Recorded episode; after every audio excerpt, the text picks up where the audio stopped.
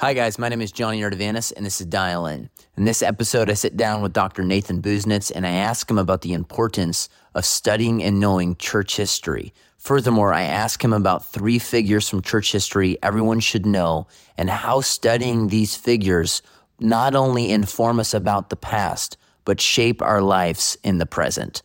Let's dial in.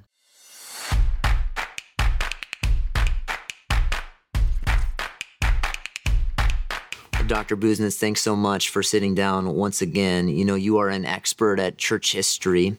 And I remember, I think it's Edmund Burke who says, Those who don't know history are doomed to repeat it. Now, the subject of church history is one that I've become increasingly interested in, even since taking your classes at the seminary. I want to talk to you about its importance in the life of a Christian.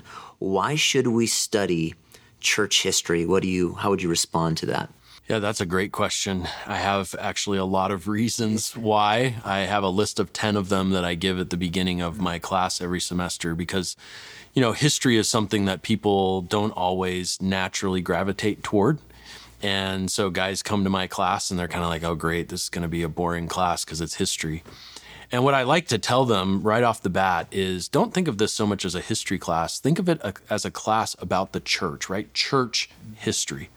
This is the story of what God has been doing in the world through the advancement of the gospel over the last 2,000 years. And if you love the church, you will love the history of the church because we love the history of the things that we love. So church history is about the church. It's it's not boring, it's not dry, it's incredibly compelling. The other thing that I would emphasize is so often evangelical Protestant Christians are ignorant about their history. They're ignorant about their spiritual heritage. And that ignorance is dangerous, not only because those who are ignorant of history are doomed to repeat it, but because those who are ignorant of history are often exposed and vulnerable to the claims of other movements that try and use history to attack the Christian faith. So things like apostate movements, Roman Catholicism, things like false movements, Mormonism or Islam, they use history. And if evangelicals are unaware of the facts of history, they're vulnerable to those kinds of attacks because they just don't know. So, my encouragement is know your history because it will arm you and equip you even to defend the faith against apostate movements and false movements that claim to be Christian but really aren't. Now, in regards to church history, maybe someone's listening and they go, I don't know where to start. There's obviously people that we could reference as far as, historical figures in the church. But if you had to maybe condense all of your study or even all of your personal favorites, and if I was to ask you, what are your three most influential figures in church history, maybe just upon your own life and why other people would study them or should study them, what would you say? Three famous figures that are worthy of study that have been particularly impactful on your life.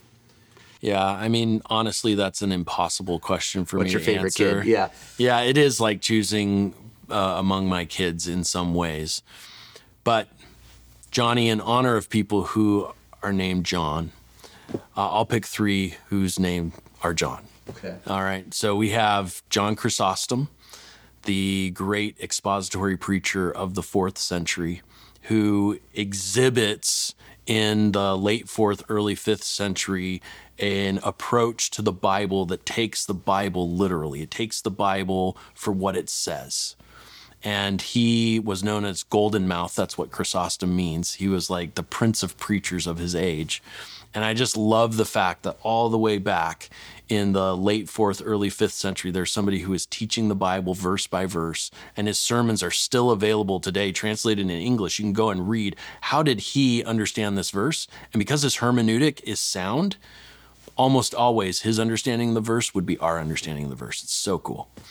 Then, if we move forward from a church father to the Middle Ages, John Wycliffe, the morning star of the Reformation, a scholar at Oxford who recognized the importance of getting the Word of God into the language of the people. If the people don't have access to the Word of God, how are they to be saved? How can they hear without a preacher, right? Romans chapter 12. And John Wycliffe and his fellow scholars at Oxford, all the way back in the 14th century, they're translating the Bible into English. Just awesome.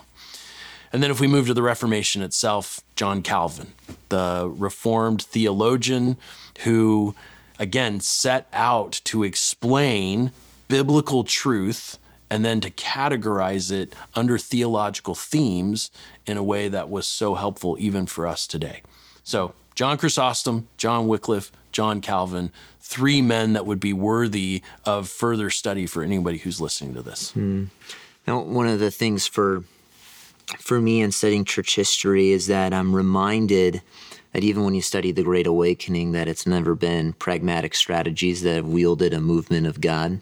It's been what you mentioned, even with the earliest John, just the faithful teaching of the Word of God. And so I, am just thinking, even in closing, Dr. Busenitz in Hebrews 12, it says we've been surrounded by a cloud of witnesses, and obviously it's referring to the Scripture. But even as a Christian, we can reflect back on church history and go, man, there's been so many faithful men and women over the last 2,000 years that have paved the way maybe just personally speaking, how has studying church history motivated you to live a life of faithfulness, knowing that you follow a long line? I think it's Steve Lawson that says it's a long line of godly men. How has that fueled you in your pursuit of the Lord, your love for the truth, and your devotion to the church? Yeah.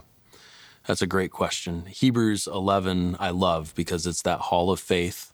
It's looking at Old Testament saints and you get to Hebrews chapter 12, verse 1, and the author of Hebrews looks back at all of those faithful individuals.